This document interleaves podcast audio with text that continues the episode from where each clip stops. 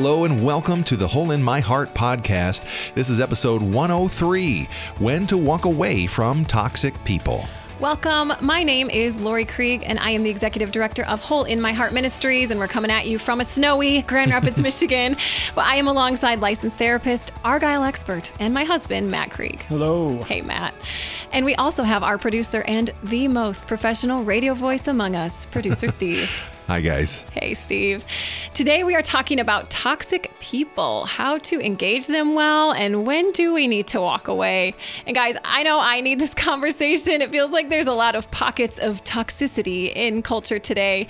And I think perhaps a lot of us need to hear it. And who better to help us than relationship expert, speaker, and author, Gary Thomas? Gary, welcome. Thank you, Lori. Yeah. Glad to be here. We're so glad to have you. And just as a little bit more of an introduction, for those of you who may or may not know Gary, he is a writer in residence at Second Baptist Church in Houston, Texas, and an adjunct faculty member teaching on spiritual formation at Western Seminary in Portland, Oregon, and Houston Theological Seminary. And he is the author of more than 20 books, holy cats, including Sacred Marriage, which we were giving him props about good grief, reaching the 1 million copies sold, which is outrageous and amazing, that sacred marriage book. But he also wrote Cherish, and the book that we're going to be exploring today just released last month, which is called When to Walk Away Finding Freedom from Toxic People. He's an international speaker and has been featured on many national programs sharing the practical good news of the gospel for relationships. And we're really excited to dive in relationally regarding toxic people. But first, let's get to know you better with that question of the week from last week. So, Gary, we're going to start with you. And your opinion what is the most annoying sound? um, but that kind of okay. Well, yeah. you know what? I, I just heard one of the most annoying sounds, Uh-oh. Lori, and it actually came from you when you put the words holy and cats together. I am a dog person through and through, and I would. Uh, well, I respect you and the ministry that God has given you and the gifts you have. Um, I would not put holy and cats you know, together. You ain't I, wrong. I, this is my, literally the most awesome sound I have ever heard. this is great. I love it. You know, you're not wrong. Cats, they're pretty much evil. So I am hereby okay. scrubbing my vocabulary here on out because cats are not holy. Dogs are way better. and absolutely. We do enjoy engaging controversial conversations on this podcast. So let's just take a good clean shift and we're talking dogs and cats today. Just kidding. Hey matt krieg what do you think? What listener stood out to you when they said this is my most annoying sound yeah i was very much a big fan of this one. My name is dion and i currently live in clarksville tennessee. And i think one of the most annoying sounds ever has to be the sound that styrofoam makes when it rubs against uh-uh. itself like two takeout containers that are sitting in your back seat of your car and you hit a bump and they start to make that nope. crazy sound nope. that makes your ears bleed mm. and babies mm. everywhere cry. Yep, yep.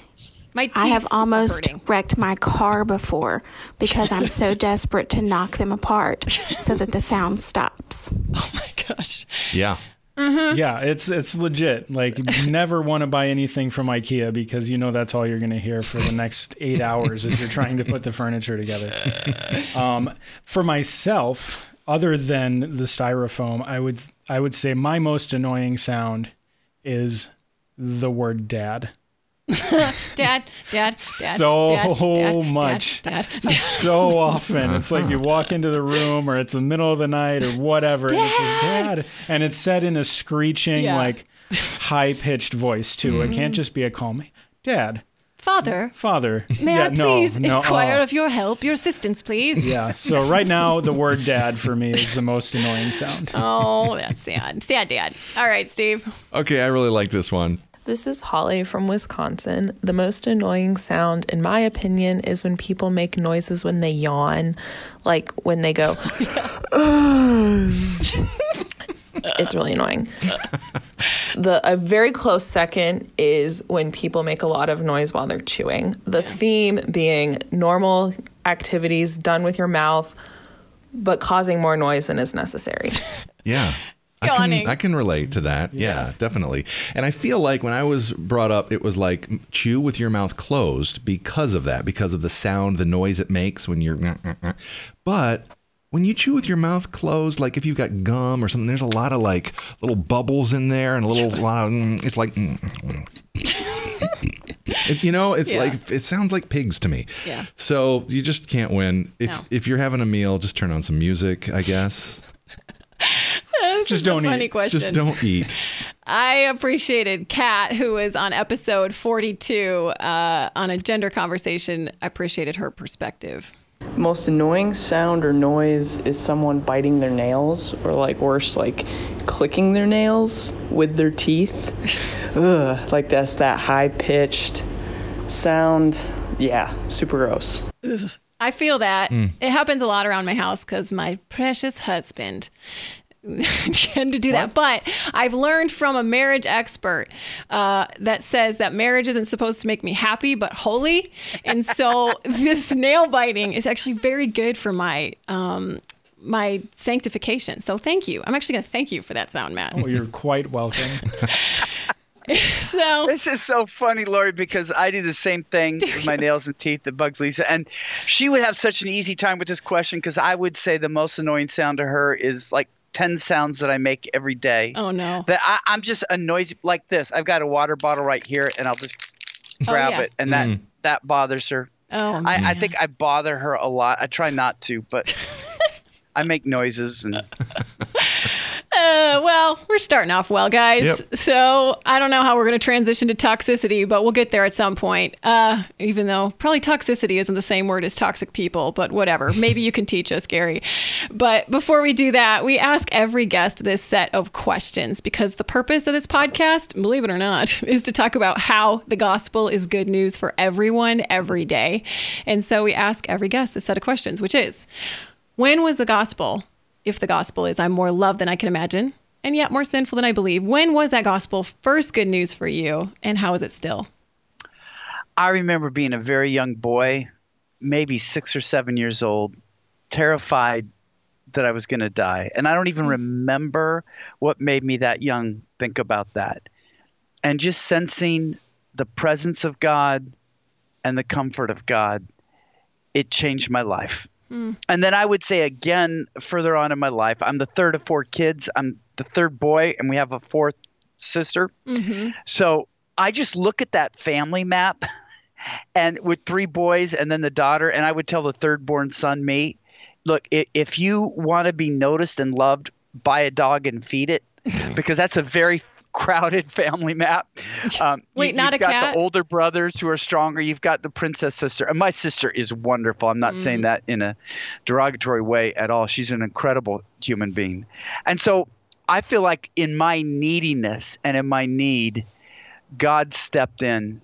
And I had just some wonderful people who invested in me. When I first got baptized at eight years old, this uh, by Sunday school teacher gave me a copy of Good News for Modern Man, hmm. which your younger listeners may not even remember that, but I had these stick drawings. It was considered very, very, um, I, I, don't know how to say it, in the late 60s, early 70s. It's just considered very modern and contemporary and, hmm. and risky that you'd have stick figure drawings in a New Testament. Oh, and hey. and God spoke to me through that and has changed my life. And my favorite thing about my life is that I really don't have – a conscious season of my life without God's presence some way being involved. Hmm. So is that how the gospel then is still good news for you? Is that conscious awareness of God's presence or, or how, how do you experience the gospel's good news now?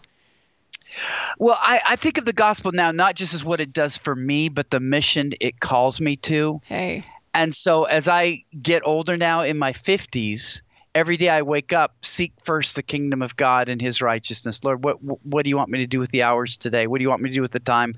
What do you want me to do with the platform? It's it's not about me. Yeah. I it is so freeing to me. Yeah. Uh, I think I wanted to be noticed. I wanted to make an impact, and now just celebrating in one sense, we've won because Jesus is going to be glorified. Every knee will bow, every tongue will confess that Jesus is Lord. We get to see that. I can't wait for that day. And so every day now is just playing a tiny, tiny little speck of a role in seeing that come about. Mm. That's great. And that comes through in the book that you wrote, When to Walk Away. Like you might think it might just be a negative book just based on the title, but it's definitely not. So let's let's go there though. This when to walk away, finding freedom from toxic people. Uh, that phrase "toxic people" it's kind of a buzzy sort of phrase right now, in the sense that you hear it about like toxic masculinity, etc. Um, why, why did you choose to engage this conversation? Because I was naive for about three decades of my adult life hmm. with misplaced guilt. I think with probably a weaker sense of mission. I engaged with people I shouldn't have engaged with. I wasted time I shouldn't have wasted time on. It kept me from healthy relationships. I would let them haunt me so that I wouldn't be present with my wife or my mm. kids. I wouldn't have the self confidence and the joy and the peace to reach out to others. I'd start to question my own sanity. Yeah. And so it was just looking back, I always thought if I could just play good offense, be surrendered to the Lord, know the scriptures, apply them, walk in obedience, hear God's voice, gain experience, that it, there'd just be success after success. And I read some spiritual biographies that almost present life that way. Hmm. It never occurred to me the need to play spiritual defense. Hmm. And when I saw that Jesus did it and then could understand that he taught us to play spiritual defense. It was nothing short of revelatory in my life. I, I, would say the notion of sacred marriage, what if God designed marriage to make us holy more than to make us happy, was revelatory for me, changed my marriage. This has changed my ministry that mm. Jesus walked away so often. And in following in his footsteps, I need to learn when to walk away. So, can you help us? Let's go to Jesus um, as you're taking us there right now. Like, from whom did he walk away? You know, like you, it, for us, I feel like we we get this flannel graph, which might be too yeah. old for our audience as well. Like this happy Jesus who engages the blind and the sick and hangs out with like the least of these, which he did. But did he also walk away from the least of these?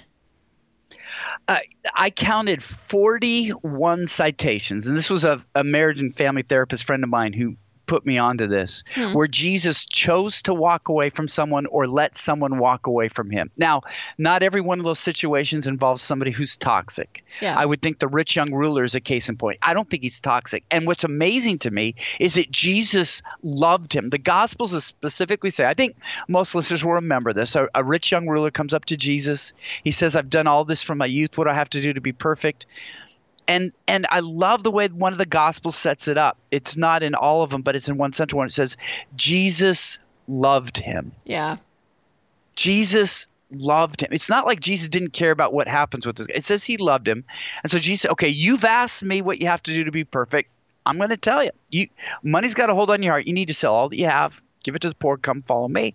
And then the Bible says he went away very sad because he was very rich. Mm-hmm. It's it's a brilliant statement today's culture. Most people wouldn't put very sad and very rich in the same sentence. Right. You know, very sad because he was very rich, but it kept him from what would have been absolutely the best. And now here's what fascinates me. He walked away. Jesus didn't chase after him.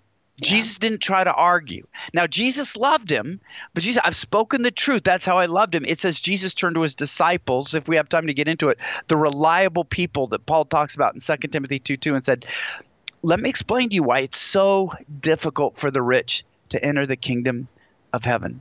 So here Jesus walked away from a hard-hearted person who just wasn't willing to receive the news. And Jesus said, okay, I've got to find somebody who does want to hear my teaching. Hmm. Another occasion, Matthew chapter 8, another familiar story.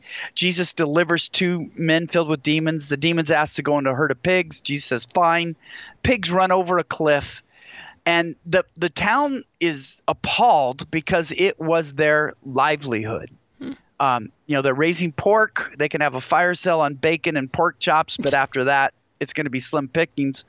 And so it says in Matthew 8:34, they pled with him to leave their region. Not just their town, they just get get get far away where you can't do anything else. And in chapter 9 1 which is the very next verse it's confusing because it's a different chapter but it's the very next verse it says jesus got into a boat and sailed away. He didn't walk away, but he sailed away. The principle is the same. So I saw throughout Jesus' life and ministry, he would share the truth generously in a relevant way with compassion and empathy. He yeah. loved those people. But if they wouldn't receive it, he would find someone else who did. He walked away. So I'm picturing I don't know. I I, I want to. I do want to talk about what you're saying, reliable people, and what does it mean to be a toxic person. But real quick, let's just follow this rabbit trail for a second. So I'm picturing online. So you post something online. You're like, okay, I know this was a risky thing to post, and then you post it, and then you get like a billion comments, and some of them are good, and some of them are not. And the not good ones that like critique or whatever, or even blasting you, those are the ones that stick with you. You're saying yes. perhaps a way of Jesus would not be to uh, to engage even um, but to perhaps to say this is what's true is what i sense god telling me to post and to say and i'm just going to walk away from even engaging here. Yeah. Let, let me give a, a, a, very real circumstance that i think kind of led to the book. Mm-hmm. i have been writing on marriage for a couple decades and i did a post addressing an issue uh, that i haven't written a lot about although i did some. I, I was appalled when i found out that some were um, using sacred marriage, what if God designed marriage to make us holy more than make us happy, to justify encouraging people to stay in physically abusive and dangerous marriages. Wait. I mean, basically, there's a person who's written on this. Yeah. Wanted me to read her book, someone else's, and I, I wrote back said, "Look, I'm I, am i am not the expert on this. God led me to write this post but I don't know all the languages. I don't know all the nuances.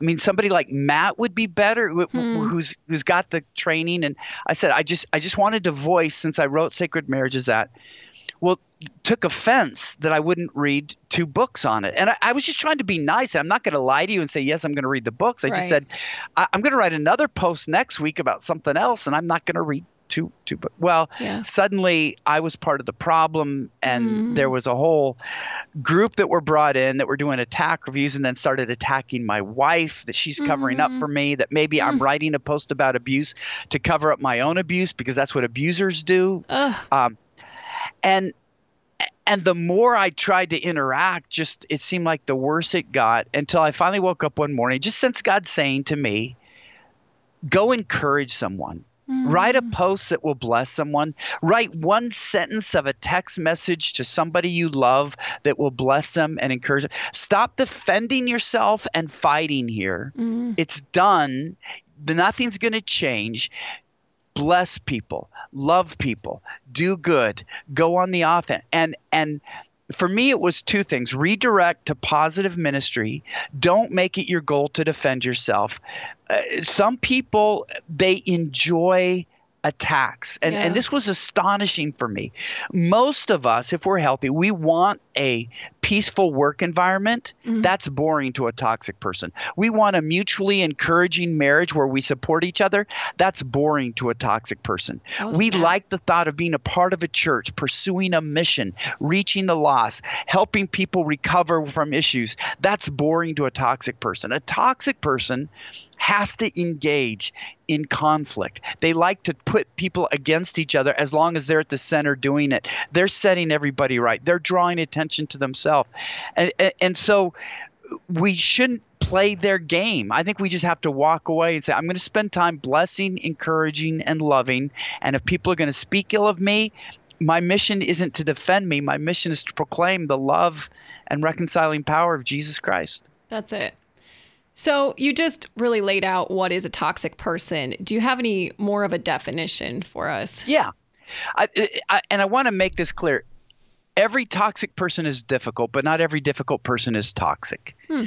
By toxic, I mean someone that really is destructive. They're destroying you. Uh, here, here's an analogy. Th- this might be terrible, but let's say every Christian, if they're healthy, they want to give to others. We go to the Lord, we study, Lord, can you give me food to feed others? And God fills up our platter with all kinds of food that we want to pass out throughout a day. A difficult person might come and say, Thank you very much, and empty out the tray. Hmm. We say, well, that's kind of rude, but they might be hurting. They might be really hungry. A toxic person says, yeah, that's not good enough. Why don't you chop off your arm and let me know on that? Mm. They're going to destroy you. They're going to punish you. They're going to undercut your joy, your peace, your self confidence. They're masters at gaslighting. And it sounds selfish until you realize the Bible says the joy of the Lord is my strength. Strength. So I can't reach others if I'm made weak. If I'm gaslighted, so I question my own sanity. Mm-hmm. I'm not mm-hmm. going to speak up when I can encourage someone because I'll say, well, what if I'm going to hurt them? What if I don't know what I'm talking about? What if I don't have anything to share?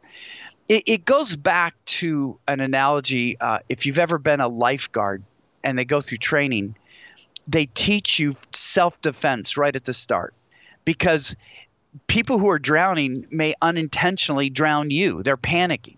And so, for you to be an effective lifeguard, you have to learn how to defend yourself because if you're drowned, you can't save that person, and all the future people you would save would die. Mm. And I think, in the same way in ministry, if God has called us to reach out to love others, we play self defense not for our own sake, but for the sake of the mission that God has given us. We can't help others if we are assaulted and undercut and destroyed by toxic people. So I will give even sacrificially to hurting people and even some difficult people.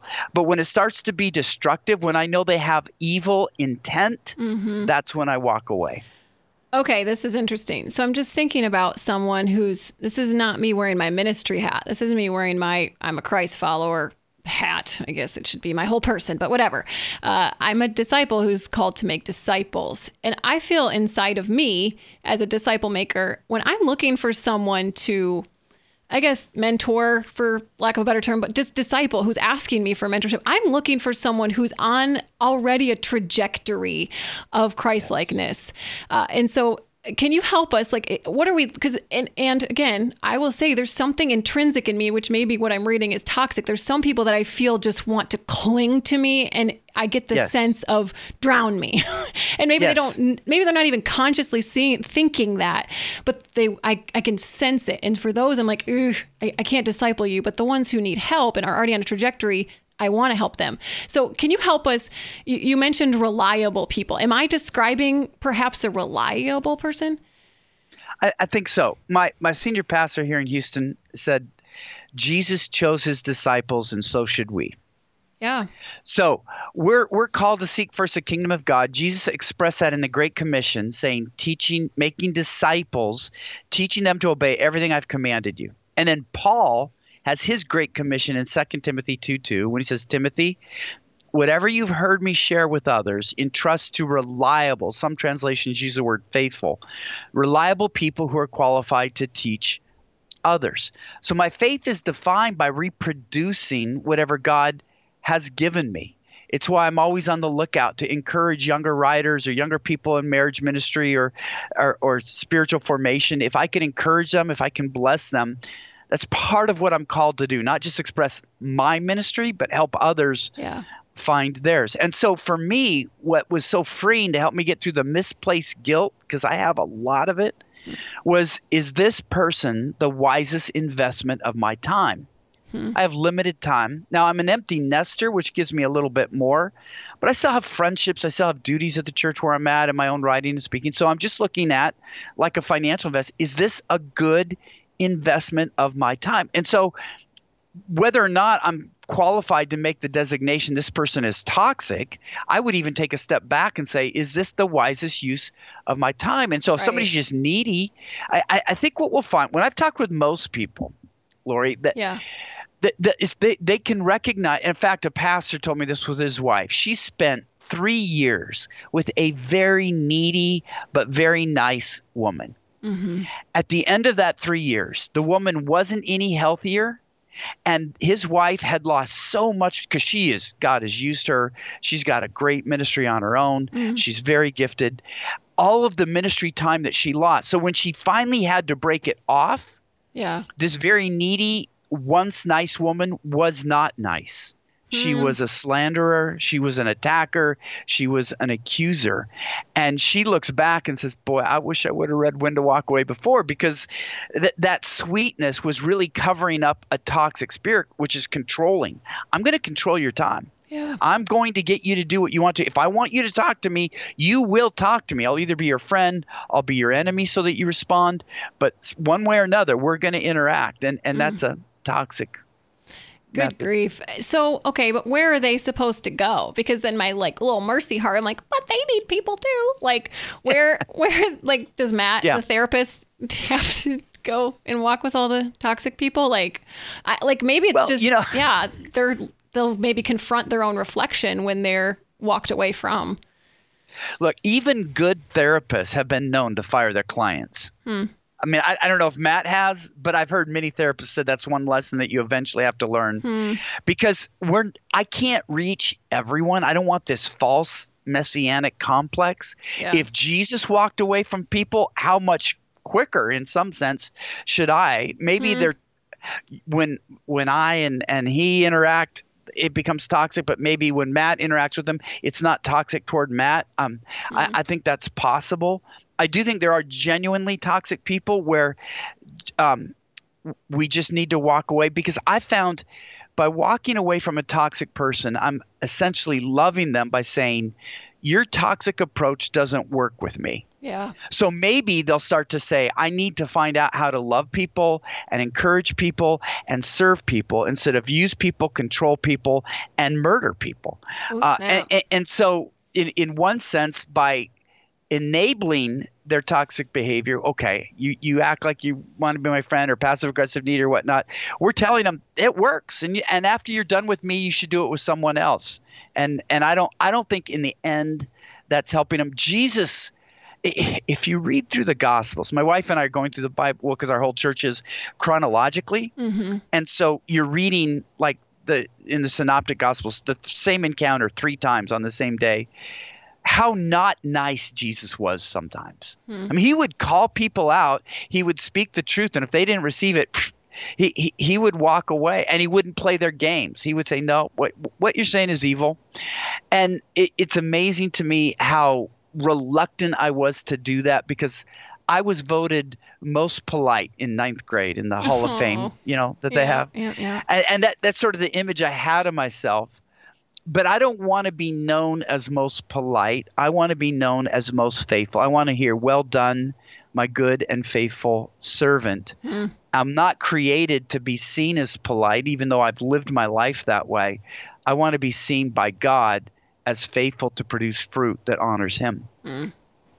So, okay. I mean, yeah, there's there there are people who the toxic person in their life they might be married to, who they have yeah. this kind of covenantal relationship with. And so you've got kind of the spiritual reason to stay and then you've got maybe the the controlled reason to stay you know that they're being yes. manipulated and everything. And how how can people who are you know in these relationships how can they look and identify like am i in a toxic marriage? Am i in a toxic relationship? See that's why people need uh, people like you. Hmm. um, because I, I, you know I, I love to read about some sports and long distance running and whatnot. And Alberto Salazar was one of our nation's most successful marathoners ever. And but he got very sick. And he said during his recovery, I never realized how sick I was until I started to feel well again. Hmm. A doctor finally figured out what was going on with his immune system and everything. And so he started to feel better. And he goes, Man, I was really sick. He'd gotten used to being sick. A person in a toxic marriage may not realize that their marriage is toxic until a counselor says, no, this is not normal marital disagreement. This is not normal male female working it out. This is toxic hmm. behavior. And, you know, they may not realize that. Now, I think we need to distinguish between two things. You can act in a toxic way without being a toxic person. A truly toxic person wants to be married because they like the platform to abuse, control, and demean someone else. They get a sick, perverted pleasure out of destroying someone. On the other hand, you can act in a toxic way with good intentions. I think of a, a, husband, his wife was an alcoholic, and he realized he was trying to control her. Controlling is toxic, but in this case, it was because he was concerned for her. He saw her ruining her life, or you could see that with a mom with a drug addicted son or something. I don't think the mom is toxic toward her son. I think she's acting perhaps in a toxic way. And so when I've dealt with couples, I had one where I, I mentioned in the book using control as a toxic behavior. The husband was very controlling. And what gave me hope for the marriage was after the wife had listed all the ways he was controlling, I turned to him and said, What do you have to say? And he said, Everything she just told you is true. Now, I, I didn't say this out loud because I didn't want to give my pastor's hand away, but I thought to myself, this marriage might be able to be saved because he's repentant, mm-hmm. he's humble, he wants to leave the behavior behind, and I believe in the grace and power of Jesus to do just that. If he had questioned everything, if he had tried to make her feel like she was crazy by gaslighting her, if he had tried to turn the tables on her, uh, then I would start to feel very concerned that no, this this is a guy that just enjoys controlling his wife. Um, he didn't enjoy controlling his wife. He was just had to learn to let go of controlling behavior. He wanted to have a healthy relationship with his wife, and those are two very different things: toxic behavior and a toxic person. Hmm. Okay, uh, so if someone's listening and is in a marriage and they recognize they're like, I, I don't know, like maybe they are wrestling with. I get, I don't know. I, I don't even know how to ask this question. I think I know what you're saying, Lori, yeah. in that um, I would ask those who love you. What I found when people are in a toxic relationship or a toxic marriage or they have toxic parents or toxic in-laws or what if you talk to people who love you by not walking away from a toxic person i usually count about 12 to 20 people who are hurt watching you be treated that way hmm. um, you know I, i've seen parents that have come to me when their adult children are married in a toxic marriage and when the marriage ends they say i have my daughter back Hmm. The light has come back. I've heard her laugh. I can't remember the last time I had heard her laugh. And so, usually, you know, sometimes we're afraid to speak up. I would just ask around. I would go to a licensed therapist who can tell you yeah. this is normal behavior that marriages have to work through. This is not. And then those that love you. Look, I'm not going to challenge you. I'm not going to attack you for being honest. I want you to be honest what do you think's going on in my marriage or what do you think's going on in relationship with my child or with mm-hmm. my friend uh, because people that love us hurt when they see us being treated in a toxic way yeah Yep, that's helpful. And thank you for that helping to clarify because I was like, oh, because I think sometimes we can say toxic or, or jump to that word quickly, uh, or at least I don't know. I just maybe in some of the circles I run to, when when really we just need to say the word. This is difficult, uh, or yes. maybe people aren't saying. I feel like the people who aren't saying it are more frequently in toxic relationships than those who aren't. Like the ones who are naming it. I don't know. It seems to be like they actually there's just some things to work on. But the ones who aren't are the ones who I I have sent your article to that I'm like this is actually very scary what you're seeing and and trying to say that in a very humble way. But oh, this is what we're seeing have, have you run into that as well? Like it seems like the people who are in it don't see it. Oh, a- absolutely. And it's just, it's one, I think is part of it. I'm, I'm sure Matt has run up against this in his practice. For a woman or a man to admit, I'm married to a toxic person who wants to do me harm, yeah. who wants to use marriage to do me harm it is so horrific the implications and the application of what you have to do next is so scary. Yeah. I think just mentally we don't want to go there because if we admit it out loud now uh, life ahead is going to get very difficult for a long period yeah. of time. Yeah. And, and, that's why we don't need to be alone because I found, Lori, for instance, I mentioned I was voted most polite. Mm. I, I don't want to label people who are different than me as toxic. If some if somebody's forceful, it's easy for a more laid back guy like me to say, oh, they're acting toxic because I'm not a forceful guy. And so I, I, I wish everybody was more chill and, and, and polite. But sometimes you, we need people who aren't necessarily polite, who are forceful, who will speak the truth. So mm-hmm. I, I think it's two different questions I'm kind of answering there, but yeah. one, I think we don't admit it because the consequences look so horrendous and it's easier to be in denial. And two, I do agree with you that we can jump to labeling somebody toxic just because they're difficult or just because they're different. Yep. And I think that's abuse of, of the whole idea.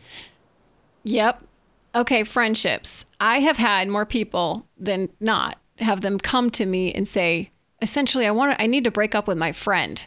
and they haven't been able to say necessarily this word toxic, but I hear the drowning that they're a lifeguard, that they kindly jumped into the water and this person's drowning them. How do we break up with friends? Well, if it's been a long term friend, I think we need to be honest why. But I think we need to be direct and explicit. It's not let's take a break if you never plan to go back. Oh snap! It's this has become destructive. Um, I don't think it's productive for you or for me. I don't think we're going to agree. And and I think we'd say, and look, I'm not asking you to defend yourself. I'm not going to change my mind. Let's just like if it's somebody at work, we're going to keep our relationship professional from here on out. Yeah. We'll, we'll discuss business. We're not going to get into personal issues. Um, and and I, I think where we get into trouble is when we try to let them down easy and mislead them. It's like when somebody's breaking up with somebody romantically. Yeah. I mean, I, am so clear. If you know you're never getting back together, tell them that. Yep. Don't say if we're both 40 and not married. You know, I, th- yeah. those kind of things. You, you, you've got to be clear. And if it's a rather new friendship, I don't think you need to give a lot of things. But if it's somebody you've been with for several years mm-hmm. and they expect to see you and hear from you, I think we have to be honest mm-hmm. um, and loving and say, I, I, I think you need to work with someone. And it, well, what if we do it and say, you know what? I'm not a therapist. Of course, Matt can't say that, but most of us can say, I, am not a therapist. So I think um, you should work on that with your counselor or your pastor. I'm mm-hmm. not the mm-hmm. one to do this with you, but um, look, I, I wish the best for you. And, uh, but, you know, yeah. we're not going to get together again. And on that, I think the the kindness, the niceties, for lack of a better term, because you know love is kind and patient, but it's not just nice. Uh, that's a way yes. to hide, but so is yelling, like being mean, mm. because you're there's something rare this day, these in this era about someone just saying this is what I believe and saying it, and their whole body holistically present with their words, and then they just stay there. They don't run, they don't yell why is that so hard? Maybe even with toxic people, like why, why do we want to run either to anger or to hiding as opposed to just being present? Well, there's a two lists in Colossians 3 that address that that I really aspire after. Now, I'm better at them in theory than I am in practice. But but Paul says what we take off, and the reason Colossians is so important. A lot of your listeners may know this. The church in Colossae was a brand new church. There's nobody that could look at somebody who'd been a Christian for five years and say, "Oh, they're a more mature believer." They were learning literally what does it mean to be a Christian. So it's so practical. And so Paul says, "Okay, here's what it is to be a Christian." In Colossians 3:8, he says, "Here's what you got to take off: anger, rage, malice, slander, filthy language." And lying. For a healthy Christian, we don't use those. We run from those. If we find ourselves slipping into them, we're appalled. We repent. We want to get out. And then he says the positive that we put on, which is verses 11 and 12 compassion, kindness, gentleness, patience, humility, love, and forgiveness. Hmm. And I've memorized those qualities because that's when I'm interacting with someone th- that's what I want to do. Okay, I have to learn. I got to have compassion for this person. I want to be kind. I don't want ill will toward anyone. I want to be kind. I want to be patient. I want to be gentle. Ultimately, I'm going to have to forgive them. But if I'm operating out of rage, I'm not acting like a Christian. Malice, wanting them harm, I should want everybody to receive what we've all received reconciliation with God, forgiveness for their sins, their eternal good, and so that they become a worker to spread love instead of spreading hate. And, and, and so those lists are just hmm. gold for me. Yep. Um, in, in one sense, it's better than reading 10 books. If I just memorize those two lists and say, okay, this is how I want to act, this is how I don't want to act. Hmm. Okay, so so the two lists, you know, to to put away, you know, anger, rage, malice, slander, you know, and and some people the the way that those things get directed is is not toward others but but toward themselves and you have this section in your mm-hmm. book about how how we can be toxic to ourselves. Can you go a little deeper into that? Yeah. That chapter cut about as deep as any chapter I've I've done. Yeah. It was a spiritual experience for me mm. going through it because I'm thinking about oh this is awful people treat to- people toxically. It's terrible. It's terrible. And then God just kind of dropped this into my lap. Yeah, I hate it when others treat you in a toxic way. And drum roll, I hate it when you treat yourself in a toxic way. Mm. And I sense God telling me, don't talk to yourself in a way that you wouldn't talk to others. I can be vicious with you know you're such an idiot. You're so weak. I can't believe you're doing that. I would never talk to my wife that way. I'd never talk to my kids. Would never talk to a friend or somebody comes in my pastor's office. And I would regularly act in a toxic way toward me. And one of the things that freed me was realizing I hurt God when I do that if God hates it when I'm being treated in a toxic way, he, he hurts, and I don't want to hurt God. And second, I realized I did that because I was making myself the hero rather than Jesus. When I make myself the hero of my life and somebody treats me in a toxic way, I'm tempted to hate them. Like, how dare you challenge my role of being hero? Or I'll disappoint myself. I'll sin. I won't respond with compassion, kindness, gentleness, and patience. I'll respond with anger, rage, malice, slander, filthy language, or lying.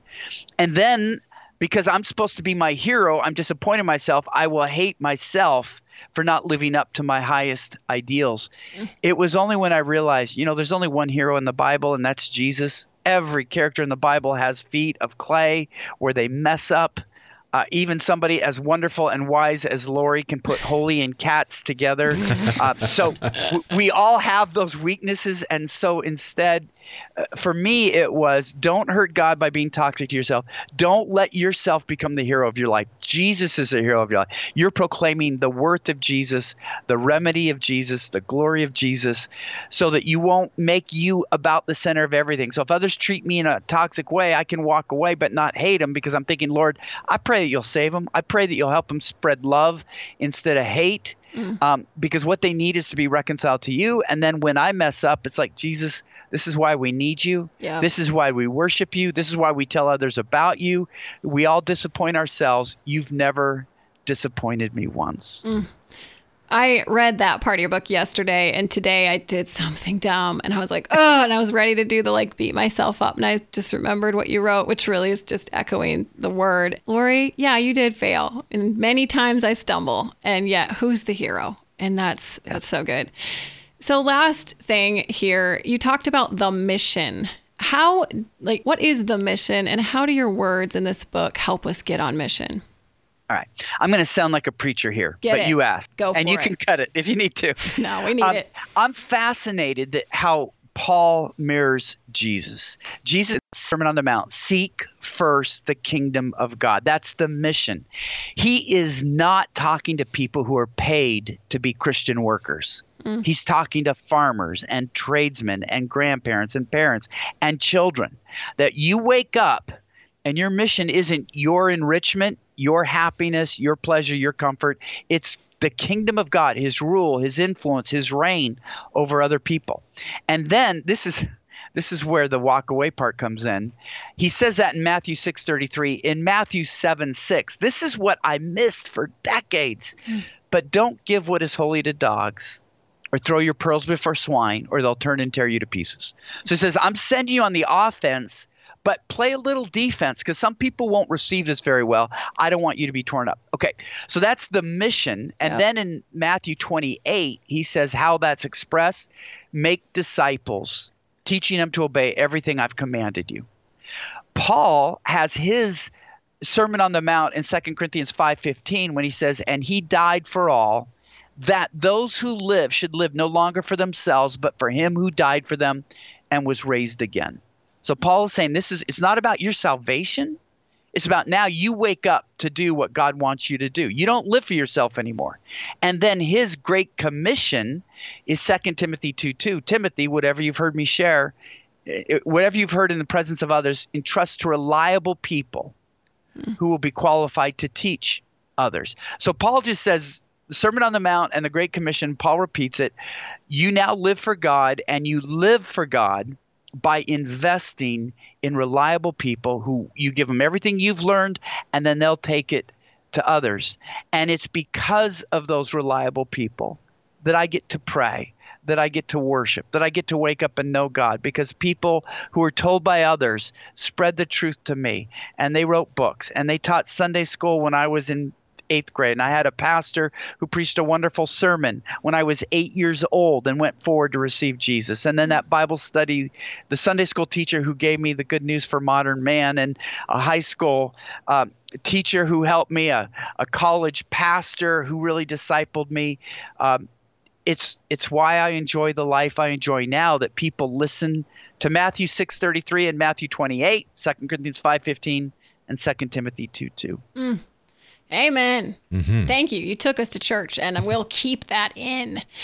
Well, Gary, thanks so much for being a part of this conversation and for really teaching us what are toxic people, but really helping us to get better on mission.